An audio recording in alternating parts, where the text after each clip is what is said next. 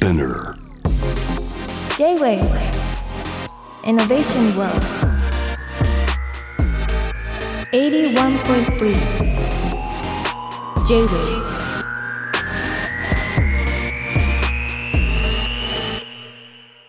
通りすがりの天才カートンがナビゲートしている j w イノベーションワールド、えー、元重機ミシンにいたねカードトムでございますけども、えー、今夜はハトラの永見圭介さんをお迎えしております。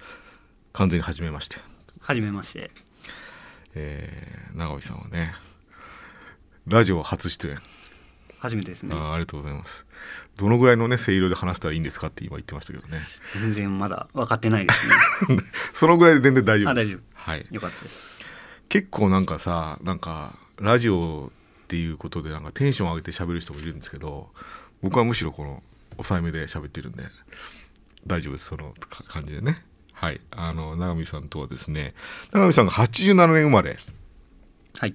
僕76年生まれで大体一回りぐらい違うなっていうこともありますけどもね。一回り違うとねだいぶカルチャーも違うなと思うんですけど「ドラゴンボール」み読んでないでしょ？え読んでます読んでます。あ読んでる？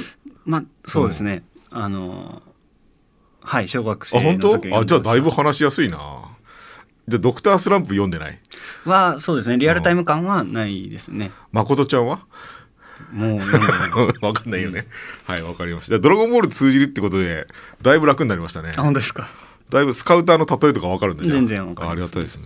フュージョンの例えもわかる。もちろんもちろん。おありがたいね。義乳特選隊は？わかりますよ。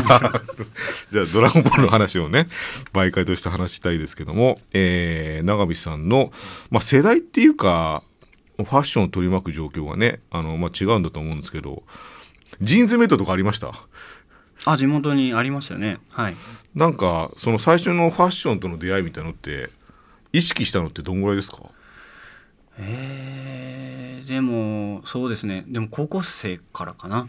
あの、まあ、周りでも古着を着る子が増えていって、まあ、自然とはい。古着範なんですかね？ですね、うんほんほんほん永見さんは何だろうなそのさっき話しづらいって言ってたけどファッションの世界に身を投じようと思った理由も聞きたかったですけどね。あそうですね、あのまあ服は、うん。あの自然に好きだったんですけど、うん。えーともともと絵を描いていて、うん。えー、と長い間高校生まで絵を描いていて、うん。えーとまあ、もう少しこう身近なというか自分の体に近いところで表現してみたいなっていうのが、まあ、自然の流れではあったんですが、特別強いきっかけがあったわけでもないですね。まあ複合的なね服ってだって平面のつなぎ合わせだから、うん。複合的にはアートともねつながりありますからねうん。自然な流れかなと思うんですけどやっぱ永見さんの経歴見るとそのはい、S モードパリに行ってるっていうのがもうだって19世紀から続く名門ですからね。に留学されてますけどそれはなんかやっぱりえいやっていう気持ちがあったんですか？シルブプレっていう気持ちが。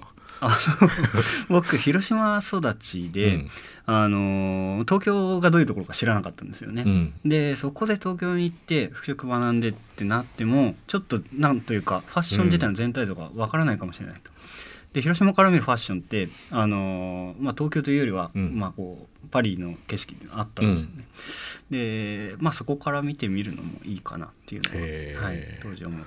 結構あれじゃないですかあの行かれた学科がオートクチュール的な。そうですね。オートクチュールをちょっと新しくしてみようっていう、ヌーベルクチュールっていう。うんうんうんはい、そこってやっぱりなんでしょう。伝統的なものがん伝統的なものをむしろ学んだ感じですか？あそうですね。本当にコルセットとか、中世から続く、うん、うん。作ってました。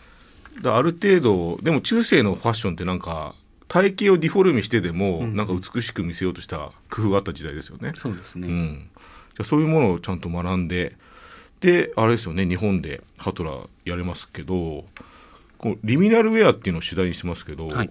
リミナルウェアってちょっと解説してもらっていいですか？あはい。あのーあーえっと、日本語に直訳すると、境界状況的なうん。服っていうことになるんですけども、えーとまあ、簡単に言うと,、えー、と男と女とか、うん。えー、と外と内とか、うん。まあ、そういう、まあ、2つに分けた時にどちらともあのつかないような状況っていうのは誰にでもあるんですよね。えーとまあ、例えばデジタルとあのフィジカルとか、うんうん。えーとまあ、そういった状況に置かれた時に、うん。あの不安定になるんではなくて、うんうん。そこで安心できるんだっていうようなうん。服を、まあ、ハトラを着てればそうそこで安心できるっていうような状況を作りたいなと思って、めちゃくちゃ現代的ですよね。あ本当ですか？今でこそそそこが主軸になりつつあるけど、2010年ですもんね。そうですね。早いですよね。始めたのはそうですね。ん。ちょっとあのラジオ聞いてる人が聞きやすくなるようにちょっと冗談も挟むんですけどその内側外側を分けないってことは節分とかちょっと憎んでました。おー。鬼は外って言ってたからはい、福は内って言ってたから、うんうん。あんま分けんないと思ってました。初めてかそういうの挟まない方がいいですか？あ全然全然。あの対応はできないか。も 対話できないか。らちょっとね「ドラゴンボール」例えじゃなかったんですけど、えーそう。僕もね結構ミシン屋さんに行ってから急にデジタルの世界でねあの表現に打って出たんですけどシアタープロダクツっていうブランドと AR ファッションショーっていうのを2010年ぐらいかなそれこそ。11年とかにやっててあの金森さんもねなんかはい。お知り合いっていうことでしたけど、あとアンリアレイジと、まあ、パリコレでなんか AR を一つのテーマにしたものをやったりとかですね。やってるんですけどあそれ知ってた？知らなかった。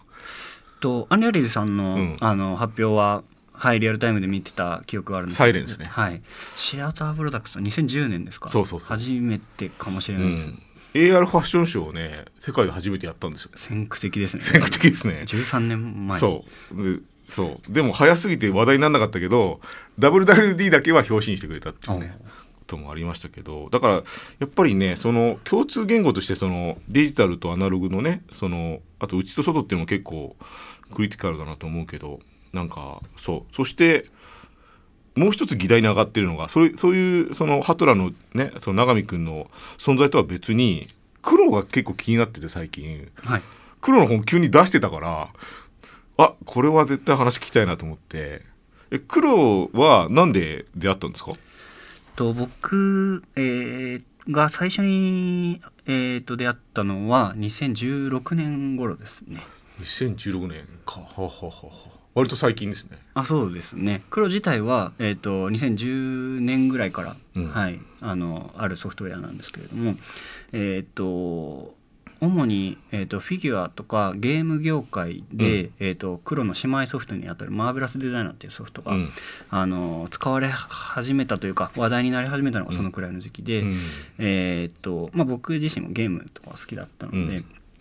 えーっとそういった世界が、えーっとファッションの、えーっと実際起きていることとつながりつつあるっていうのがあのとても刺激的でちょっとやらねばなといううのん。が当時思いました。そのね黒のそのデジタルモデリズムという本をですねあの永見君が書いてますけどねこれ2月に出たばかり。はい、これやっぱ読んでて僕はね黒に期待してたことはあのプロダクトデザインにおける CAD みたいに機能したらいいなって。これはもう僕ミシンメーカーに行った時から、なんでないんだろうなと思ってて。で日本もなんかねいろんな研究室がそういうのを研究しててあの五十嵐研究室がなんかぬいぐるみをなんか作って粘土みたいにそれをなんか自動的にパターンを作るみたいな研究をしてたりとか結構前ですけどね、はい。でそれ以外になんか日本で全然聞かなくてようやく苦労っていうのをしかもアパレルメーカーの方から聞くようになったんですよね。うんというよほどのことだなと思ってどういうふうに苦労は伝えてますか？その技術について聞かれた時に。ああ黒ですか？あ黒、うんあのーすごく一言で言うと、バーチャルミシンうんっていうふうに伝えてます。あのいい言葉。はい。あのカズさんの前で言うのもちょっとっていうか。えっ、と CAD 自体は、えー、とアパレルにもともとあって30年前ぐらいから使われていて、うんうんただあの服ってこうう裁断するのが平面そうなんですよね。あの平面 CAD っていうのはあのずっとあったんですが、うんえー、とそれと,、えー、と実物の服の形って全く異なるものですよね。で、えー、とコンピューター上でその型紙を、えー、と縫い合わせていって、えー、と服の形にしていくっていうのが、えー、と黒の、うんはい、作業になります。そのですねあの永見君が特徴的だなと思うのはそのブランドを作った人でありながらこういったデータに触れてるというかねこういうデータも作ってるんですもんね。はいそうですね。そこは面白いなと思ってきっとまだ永見君しかあのなんだろう分かっていない領域があるような気がして別にあれ式上げるわけじゃないよ。あの時と精神の部屋でいうところの 介護しか分かってないことあったでしょ？当時。悟空をその部屋には入れたけど介護しか分かってないことあったはずだから。もう例えるのやめようかドラゴンボールで。ハンターハンターハンターハンターにする？ハンターハンターもあんまり？ハンターハンターでも大丈夫です。はい、じゃあ普通に話をしましょう。あの曲を挟んで、えーより詳しい話をねしたいと思います。テトで止められない。J-Wave Innovation World. Innovation World. お届けしているのはテトで止められないという曲でございました。えー今夜流行と技術の圧着面というねテーマで。圧着テープって使うでしょ？ファッションで。あ使いますね。使いますね。はい、ソーイング B 見てる？見たことはあります。あれなんかね普通に、あれイギリスの番組かな？なんかまああのねいろんな服作る人たちがね競い合うあの面白いドキュメンタリーがあるんですけど、えー今夜はですね、えーまあ、黒の話とハトラの話それぞれしたいですけど、えーそうその黒を使ってて僕の話まずするとですねあのデジタルの価値が結構上がってきててそれ何かっていうと今までってなんか例えばファッションショーを盛り上げるために AR を使うとかだったんですよ。で今って僕 AR やるために AR やってて AR ファーストみたいになってきてて、服って現実で着ることがファーストじゃないですか。いいまだにそうだと思うけど、はい。そこのなんか何々ファーストみたいなことがこういった技術を使って変わりうるのかっていうのが結構気になってて、直樹君どう思いますか？でもそうですね。あの僕がその学生の頃から思ってたのは、うん。えっ、とやっぱりこう例えば、うんえー、と東京コレクションとか、うんパリコレクションの服って、まあ、実際に着て楽しむだけではないじゃないですか。そうですね。まあうん、身体とか人間の可能性がどう広がるかっていうのを、まあ、観客として楽しむっていうあのファッションのあり方もあると思うので、えーとまあ、デジタルによって、えーとその可能性がよりこう開けていくっていうのはあるかなと思います。なんかそうだよねあのパリコレとかさなんか実際行ってみるとさなんか単純に日本のさファッションショーに対する見方ってまだまだあこれ着たいとか着たくないで見ちゃってるけど、うん。普通に価値のさこれ面白いっていうこととかも普通の人だったらお笑いのね、はい。コンテストとかとか出るかもしれないけどパリコレってなんか面白いことも出しちゃってるよね。ね。変なものとか、はい、人ってこうあっていいかもうん。みたいな。なんか人背負って出てきたりとかねありますね。してるもんね、はい。ああいうのってファッション提案あの俗にファッション提案じゃなくてもうちょっと違う提案ですよね。そうですね。ただなんか、まあ、そっちの方向のファッションはずっとあるけど僕なんかこういう黒でちょっと僕思ってるのはデジタルの領域で日本人も一応になんか盛り上げられる瞬間っていうのがあって例えばメタバースで変な格好するとかね、うん。あとなんかメタバースだからこそ普段着ないような質感のものをみんなで着てみるとか結構僕なんか日本とそのデジタルテクノロジーとのあと黒っていうものが台頭した時に相性いいんじゃないかなと思ってて。それいかがですか？ああでもまさにそうだと思います。なんか妖怪じゃないですけど、ちょっとこう魂を簡単に見出してしまいがちな民族っていうのはもしかしたらあるのかな、そうだよね、はい。だからなんかそう。デジタルファーストみたいなことでむしろその現実の服は一回置いといて向こう側で着る服をまずは最初に楽しんででちょっとおまけみたいに現実僕なんかまあメタバースでも何でもいいんですけど向こう上の現実じゃない次元で楽しんだものをの断片を結構現実に持ち帰ればいいんじゃないかと思っててだってテクスチャとかありえない服作るじゃないですかデジタル上で。なんか発光するなんか断片みたいなひらひらしたものだけでも現実で持っとくとかそれがなんかデジタルでの記号になるっていうか、はいああなたあの人なんですか？みたいなね。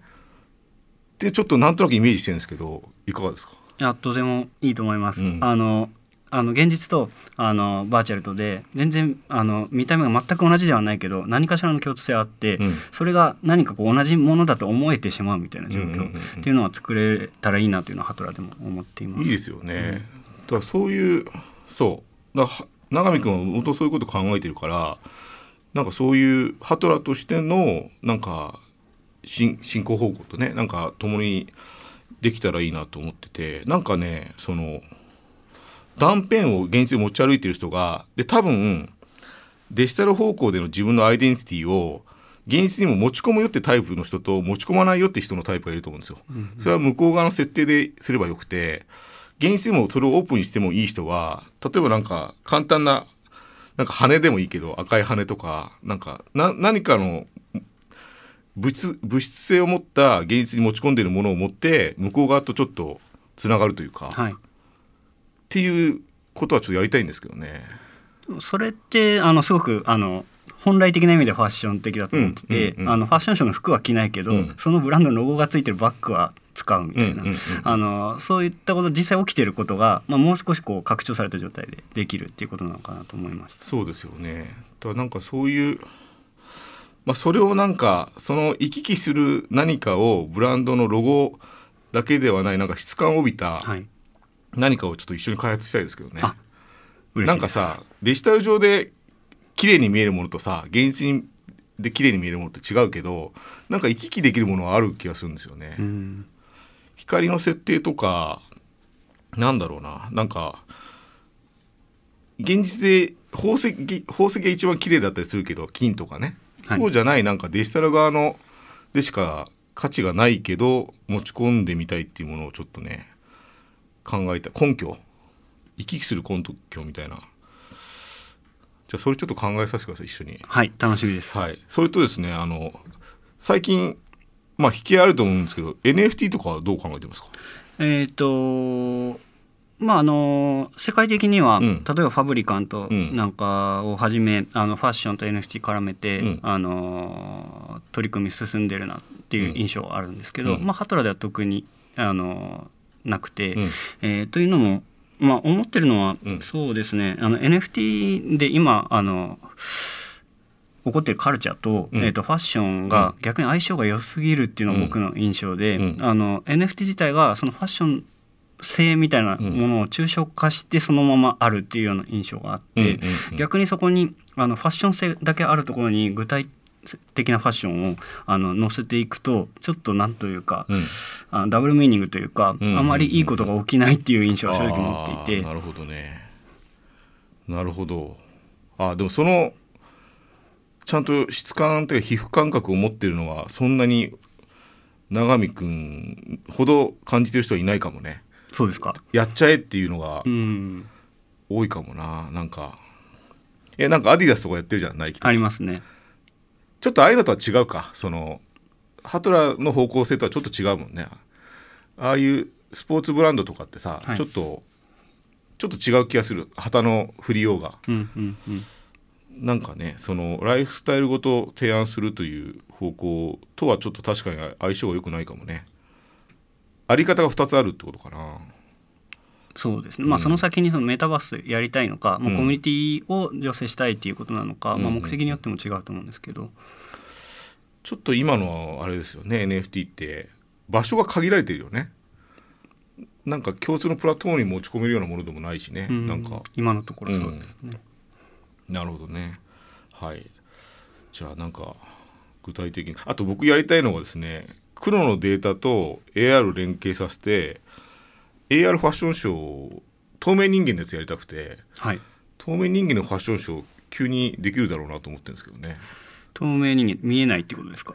人はいなくてもうよくて、はい。服だけに透明のモデルを着せて現実にもう透明人間をファッションショーしてるみたいに AR でみもう見せちゃうんですよ。もう見るものがスパッとしてて、うんうんうんあとどこでそれ何を再生するかが結構スパッとするんじゃないかなと思ってそれもちょっとやりたいんですけどねあんま興味ないですか？いや面白いと思います。あのクロスシミュレーションしたデータすごい重いので、うん。それがどうなるのかなと思ってました、はいさっきねあのウェイトの話しましたけどね、えウェイトっていうのはあのデータにどのぐらいのそのひらひらした重力とか風の影響とかを受けるのかっていうことは、えー独自に入れなきゃいけないけどっていうね。そうですね。話ですよね。ちょっとそのファッションショーとねあと最近トレーディングカードをなんか作ってて。あ拝見しましたああれファッションと相性良くないですか？いやすごくいいと思います、ね。はい。なんかアバターなのか自分自身を根拠としたあのフォルムなのかどちらでもいいんですけどなんか試着みたいなことがカードでできちゃうなと思って。よくないですか？やすごくいいと思います。あのやっぱ AR でこの場所とのスタイリングっていうのが起きるっていうのはすごく面白いなと思って、うん。必ずしも意図した空間にならないっていうのはうん。ファッション的だなと思いました、それじゃあやろうかな。なんかなんかねカードじゃカードが1個あってでカードにさなんかタグをここに重ね合わせるの、はい。でそのタグがビーって反応して服着ちゃうみたいなのもいいなと思って。面白いですね。じゃあそういうのをちょっと一刻なんかそう。大枠で僕はやりたいのはそのデザイナーのデータも売り物になったらいいなっていうことなんですけどねあこれさ本にさ、はい。データなんか入れちゃってるでしょ？誰でもダウンロードできるの？ああそうですね。あのーはい誰でもダウンロードできるようにしてれってもういいの？本人的にはいくら使われてもあでもまあハトラーのデータというわけではないので、はい、あそうなんだ。そうですね。じゃあ別にどうぞって感じまあ、あの 3DCG 以降のファッションデザインっていうのが、うん。あのまあ、ゼロから型紙を引いて、うん。あの服を縫ってっていうことではもうなくなっていくだろうなと、うん。えっと、ある形からスクラッチしていって、うん。あのどんどんこう上にこうはしごを積み上げていくというような形になるだろうと思ってたので、はい、じゃあそれをひな形にして別にそのまま使ってもいいしフォークというかまあリライトというか、はい。ちょっとオーバーレイして作られてもいいですよっていう話なのかな。ぜひそうしていただきたいと思います。へえなるほどね。だからこのここから生まれる先も気になりますよね。これ読んだ人がね作ってなんかそれを発表してもらうとまたね変わってくるかもしれないしね。そうですね。ミーム的だよね。ネットミーム的なさ、うんうん。広がりをなんか感じますけど。それがなんかまたうまく可視化できると思うんですけどね。こう黒のデータってそういうメタ情報って入ってるんですか？作った人とか。作った人は入ってないですね。はい、なんかうまくメタ情報のつね作り方で大元は誰々の方だけどそれをなんかフォークしたよみたいなうんうんうん。書き方もできるかもしれないです確ね、かに。それは面白いですね。はい。といろんなね話をしましたけども。いかがでしたかラジオは。いやこれいつ終わるのかわかんない。もう終わりますよ。終わりますか。え緊張した？えーいやそこまで、はい大丈夫でした。ちょっとまた作戦会議もあとの番組もぜひ来てください。はいぜひえー告知何かあるでしょうか？そうですね。あの先ほどからご紹介いただいている黒デジタルモデリズムというえー、と 3DCG で始める新しいファッションデザインという本がえっ、とまあ Amazon 全国の書店で販売しております。これは誰に買ってほしいですか？その 3D モデルやってる人、はい。ファッションに興味ある人。はい、えっ、とまあ一番は、うんえっ、とまあ服飾学生というか、えっとファッションを学んでいて 3D ってどんなものだろうと思ってる方に向けてるんですけども、あの逆にあの 3D はある程度、うん。えー、と手慣れているが、えー、とファッションがわからないっていう方にもあの理解できるように書いていそうま。ですすね。はい、そう 3D モデルね作れるけどファッションの方向は全然あの職種伸びてなかったけどっていう人も最初触る本としてはいいでしょうね。と思います。はい。ありがとうございます。というわけで今夜お迎えしたのはハトラの永見圭介さんをお迎えしました。えーこのコーナーではポッドキャストでも配信しております。現在先週出演の回転寿司評論家米川信夫さんの出演回までが公開中で永見くんの回は来週ね公開となります、えー各ストリーミングサービスをチェックしてください、えー永見さんありがとうございました。ありがとうございました。J-Wave Innovation World. Innovation World